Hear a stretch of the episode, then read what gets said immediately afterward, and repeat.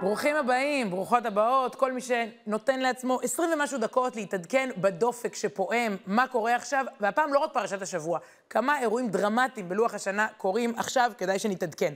אז על מה נדבר היום? קודם כל על פסח שני. חשבתם שפסח נגמר? ממש לא. עוד מעט נגלה פה סקופים על כך שפסח ממשיך גם השבוע, פסח שני. הדבר השני הוא פרשת אמור, פרשת השבוע שלנו, והדבר השלישי הוא ספירת העומר לקראת ל"ג בעומר שמגיע, וחג השבועות שאליו בעצם סופרים. בואו נתחיל בפסח שני, זה ביטוי מוזר, כשאני נתקלתי בו בפעם הראשונה, לא הבנתי, חשבתי שעובדים עליי, נו, ויש גם אה, פסח שלישי ופורים רביעי, אבל זה קורה, תסתכלו בלוח השנה. חודש חלף מאז ששאלנו איפה אתם בסדר, מאז שיצאנו ממצרים וישבנו לשולחן החג. עכשיו, מסתכלים על אמצע ניסן, אמצע אייר, וכעבור חודש, פסח שני, יום שישי, השבוע, עכשיו. מה היה קורה אם אדם היה נתקע בפקק בדרך לחתונה של החבר הכי טוב שלו והפסיד את החתונה?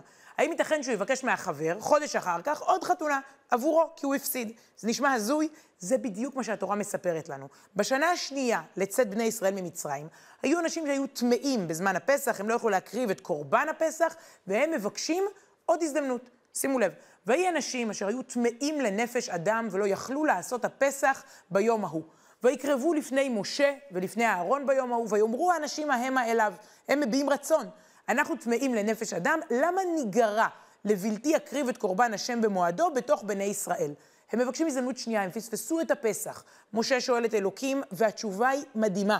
בחודש השני, כלומר, חודש אחרי ניסן, עכשיו, אייר, בארבעה עשר יום בין הארבעים, יעשו אותו, על מצות ומרורים יאכלו, ככל חוקת הפסח יעשו אותו.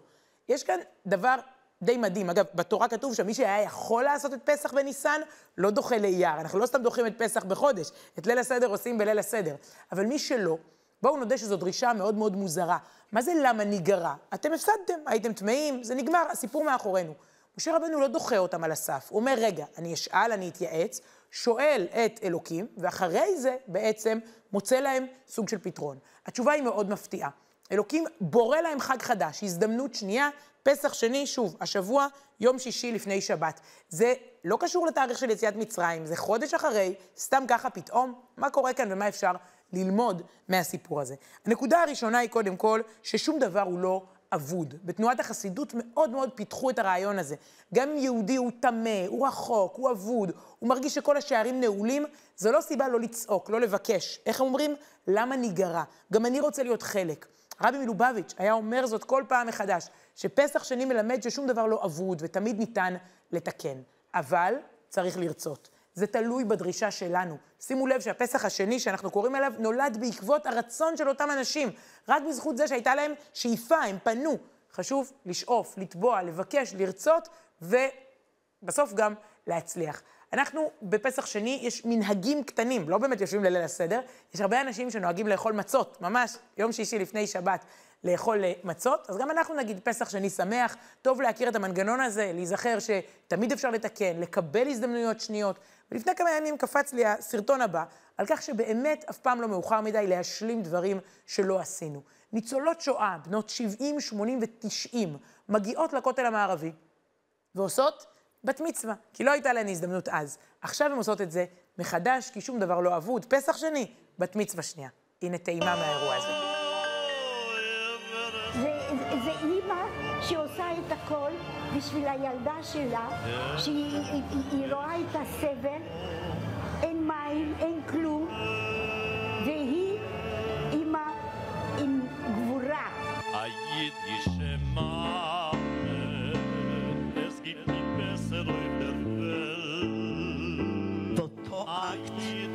בסצנה הזאת זה ודאי שאני נשלחתי למוות בטוח. והיא היא שהצילה אותי. אמא שלי נאלצה להתחפש לכפרייה, כי הייתה לה חזות מאוד יהודית, והיא פחדה שיזהו אותה, אז היא הסתובבה תמיד מחופשת ככפרייה. והביאו לי וטלית ומים, עם זה תשטפי את הכנסייה. אני הרגשתי שאני עם טלית, ריבון עולמים, לשטוף רצפה, הורדתי בכוח את הציציות לפחות ושמתי לי בכיס ושטפתי את הכנסייה. שאני נזכרת, לא קל לי, מה, ש, מה שאני עברתי ומה שהיא עשתה בשבילי. זה דבר גדול מאוד. וואו, מזל טוב, באיחור של אה, הרבה מאוד שנים, ניצולות אה, שואה, בנות מצווה, כי שום דבר לא אבוד. עד כאן על פסח שני, חשוב לדעת אה, גם על הדברים האלה. לפסח התכוננו פה יותר, אני מודה, אבל לדעת שפסח שני, השבוע. עכשיו אל הפרשה, אל המנה העיקרית. אנחנו ממשיכים עם רצף הפרשות, שבוע אחרי שבוע, ואנחנו בעומק ספר ויקרא, פרשה שנקראת פרשת אמור. הרבה נושאים עולים בה, הרבה מאוד מצוות. זה מתחיל בכהנים, עד היום כהנים לא נכנסים לבתי קברות, היחס הזה בין כהנים לבין אה, מוות אה, מתואר שם, עוד מצוות, עוד אירועים, אבל החצי השני של פרשת אמור, מאוד מאוד, אני חושבת, יכול לדבר לכל אחד מאיתנו כאן ועכשיו, כי הוא מדבר על החגים, קוראים לזה פרשת המועדות או המועדים. זה רצף שבאמת מתאר את מעגל השנה, אז במדבר, אבל גם היום. זה דבר די מדהים. אני מקריאה לכם פסוקים בני אלפי שנים, הם נאמרו במדבר סיני. לפני שנכנסנו לפה לארץ, ויצאנו לגלות, וחזרנו ויצאנו וחזרנו, אלפי שנים אחורה, בעצם הקלנדר, הקוריקולום, הלוז של מדינת ישראל היום, ימי החופשה שלכם מהעבודה ושל הילדים מבית הספר, ממש מופיעים שם. בואו נתחיל.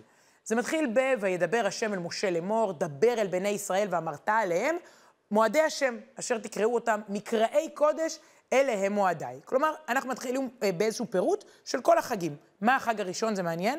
שבת. לפני הפירוט של החגים, גם השבת היא חג, כן? אה, יש לנו פעם בשבוע חג כזה, ששת ימים תעשה מלאכה, וביום השביעי שבת שבתון, מקרא קודש, כל מלאכה לא תעשו, שבתי להשם בכל מושבותיכם.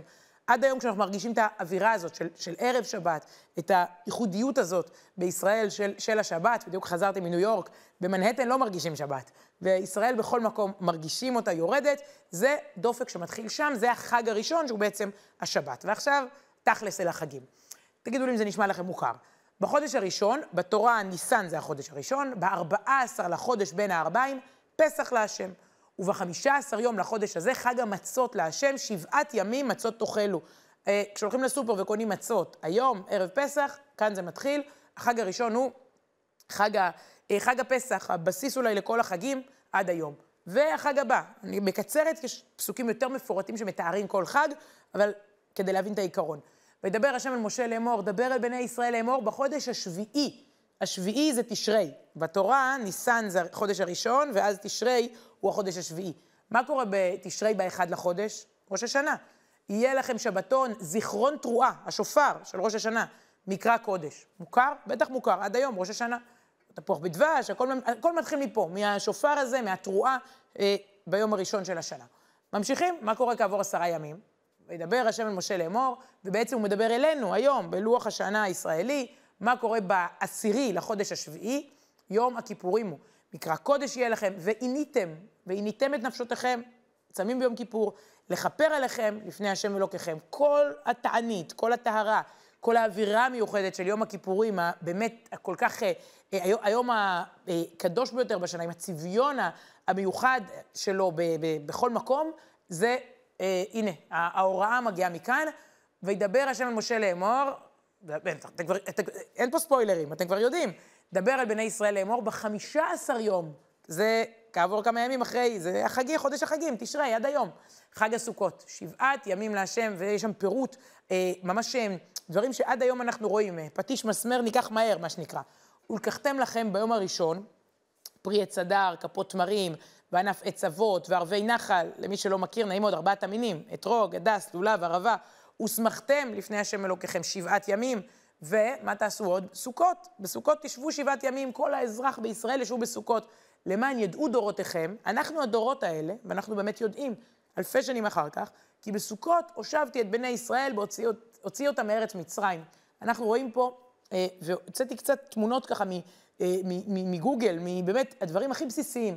ראש השנה, שימו לב, גם שבועות, שמופיע גם בפרשה, וגם יום הכיפורים, אה, וגם סוכות, וגם הפסח, אלה תמונות שכל ילד בגן היום יודע לזהות, פה זה מתחיל. כלומר, אם אתם אה, לא מכירים את פרשת השבוע, נראה לכם שאתם לא מכירים את פרשת אמור, אתם לא רק מכירים, אתם חיים אותה. כולנו חיים את הדופק הזה אלפי שנים עם כל העליות והמורדות וכל מה שעברנו.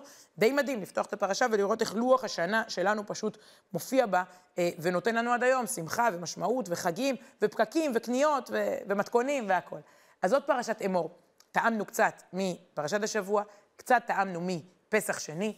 הגיע הזמן לדבר רגע, לקראת ל"ג בעומר, על ספירת העומר. זה אגב ההמשך שם בפרשה. החג הבא, מתוארים עוד חגים, ספירת העומר ושבועות. זה מעניין, כי עכשיו ספירת העומר, אנחנו בתקופה שלא מתחתנים, כל מיני מנהגים של אבלות. זה התחיל בפסח, זה נגמר בשבועות, באמצע ל"ג בעומר, ויוצא שאנחנו קוראים על זה בפרשה בתקופה של, של ספירת העומר. אז מה עושים בספירת העומר? קודם כל, סופרים. וספרתם לכם. תתחילו לספור ממחרת השבת, מחג הפסח, מיום אביאכם את עומר התנופה, שבע שבתות תמימות תהיינה.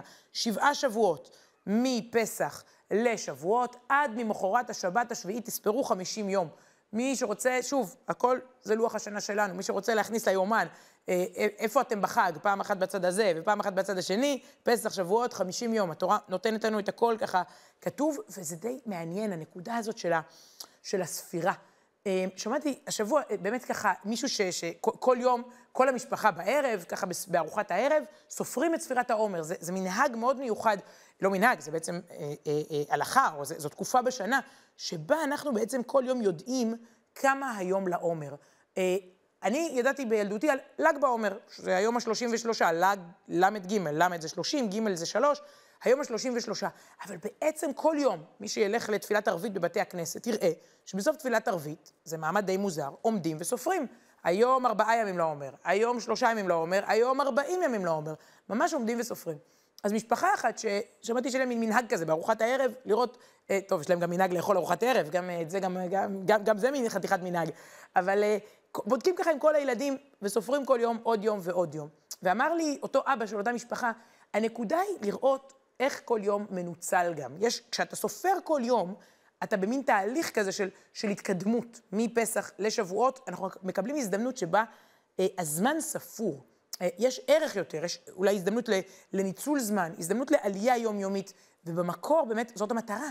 עם ישראל יוצא ממצרים, כולו משועבד, כולו במנטליות של עבדים. צריך להגיע להר סיני. זה לא ביום אחד.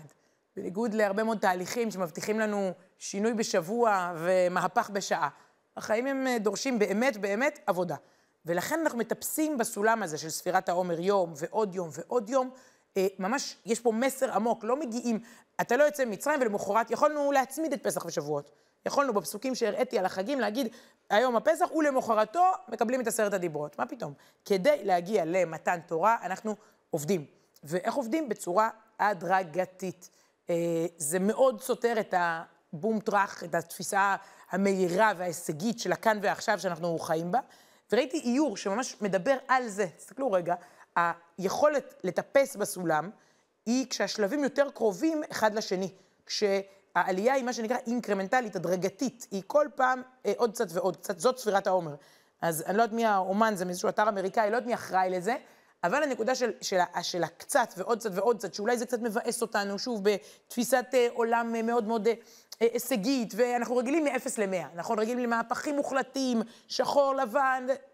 ספירת העומר מלמדת אותנו להתקדם כל פעם עוד קצת ועוד קצת, בסוף מגיעים ליעד, והיעד, נזכיר, הוא אה, הר סיני, לשם אנחנו אה, הולכים להגיע. אבל בימים האלה יש עוד משמעות. אה, יש שכבות, צריך להבין שהימים של ספירת העומר, כל דור הוסיף להם איזו שכבה של משמעות. אז בתורה המשמעות היא חקלאית, בין פסח לבין שבועות, חג הביקורים. אחר כך אה, אנחנו רואים את, את, את, את ה... הייתי אומרת, אה, לאורך הדורות, את הסיפור של תלמידי רבי עקיבא. נדמה לי שבחברה הישראלית היום יש הרבה מה ללמוד מהיום הזה, אה, ולהבין רגע מה, מה קרה. רבי עקיבא, היו לו 24 אלף תלמידים. הוא היה רבי עקיבא. והם נפטרו, כולם, בתקופה הזו. הייתה מגפה מסתורית, וחכמינו אומרים שום דבר לא קורה סתם. הם נפטרו, כך כתוב במקורות, כיוון שהם לא נהגו כבוד זה בזה. יכול להיות שהם ידעו הרבה תורה, אבל הם לא נהגו כבוד זה בזה, והתקופה הזו, לכן יש מנהגי אבלות בתקופה הזו. לא מתחתנים ועוד ועוד, כי זו תקופה של סדנת בין אדם לחברו. תקופה שבה צריך לתקן את הנושא הזה של כבוד זה בזה. ככה מתכוננים גם לשבוע, אתה רוצה להגיע להר סיני, אתה רוצה לקבל את התורה, תעבוד על עצמך.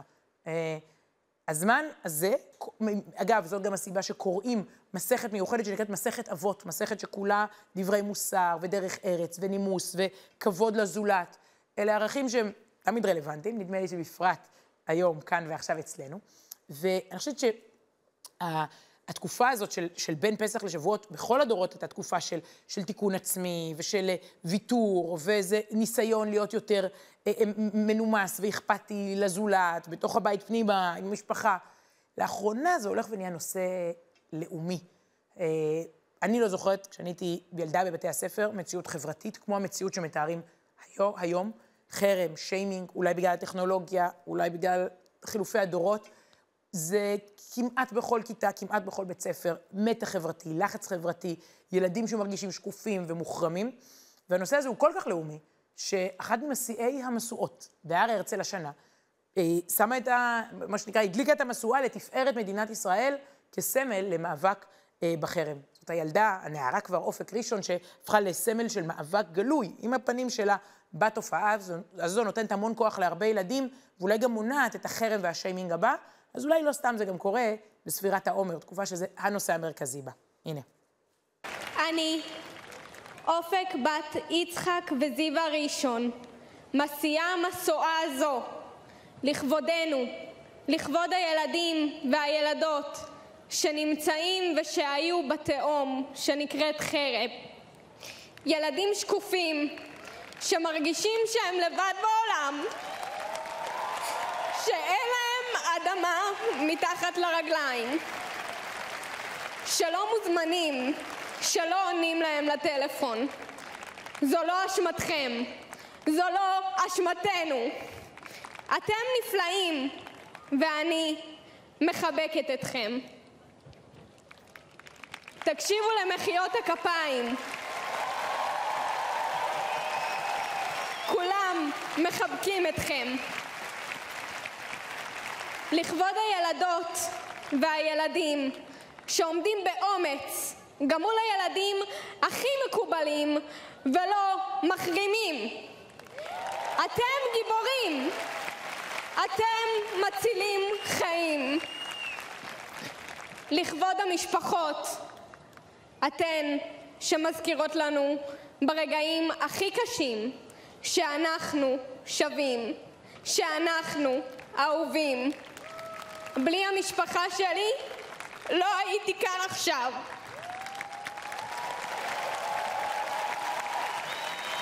אז אהובים שלי, תישארו חזקים. יום אחד אתם תגיעו מהמקום הזה לדברים גדולים. אני מבטיחה לכם.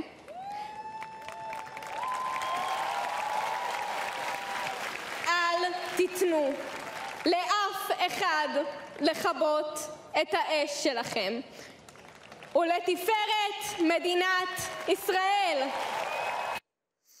וואו, לתפארת מדינת ישראל. ואופק נתנה פה אופק להרבה מאוד ילדים והורים שמתמודדים עם מציאות חברתית לא תקינה. לא יכול להיות שזה יהיה היום-יום בכיתות שלנו, בחברה שלנו, בפרט בספירת העומר, זה הזמן לתקן את הנקודה הזו בין אדם לחברו. והנה בימים אלה התפרסם עוד קטע וידאו אה, מרגש, מיוחד ומעורר מחשבה.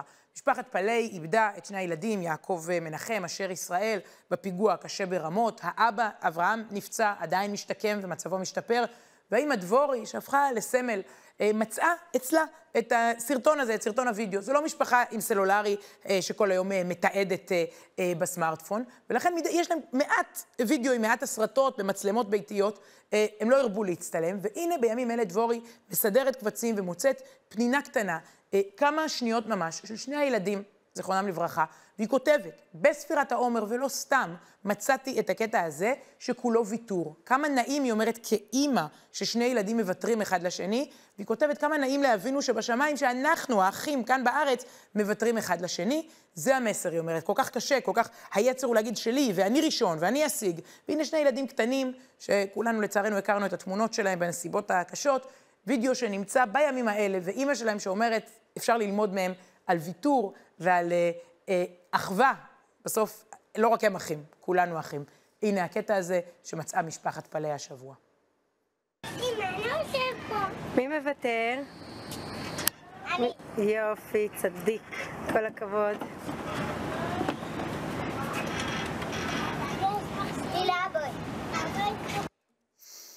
וואו, שילמדו אותנו לוותר, הקטנטנים האלה, ואנחנו מסיימים, נסכם רק שפסח שני אה, כאן ומזכיר לנו שאין ייאוש ואפשר לקבל עוד הזדמנויות.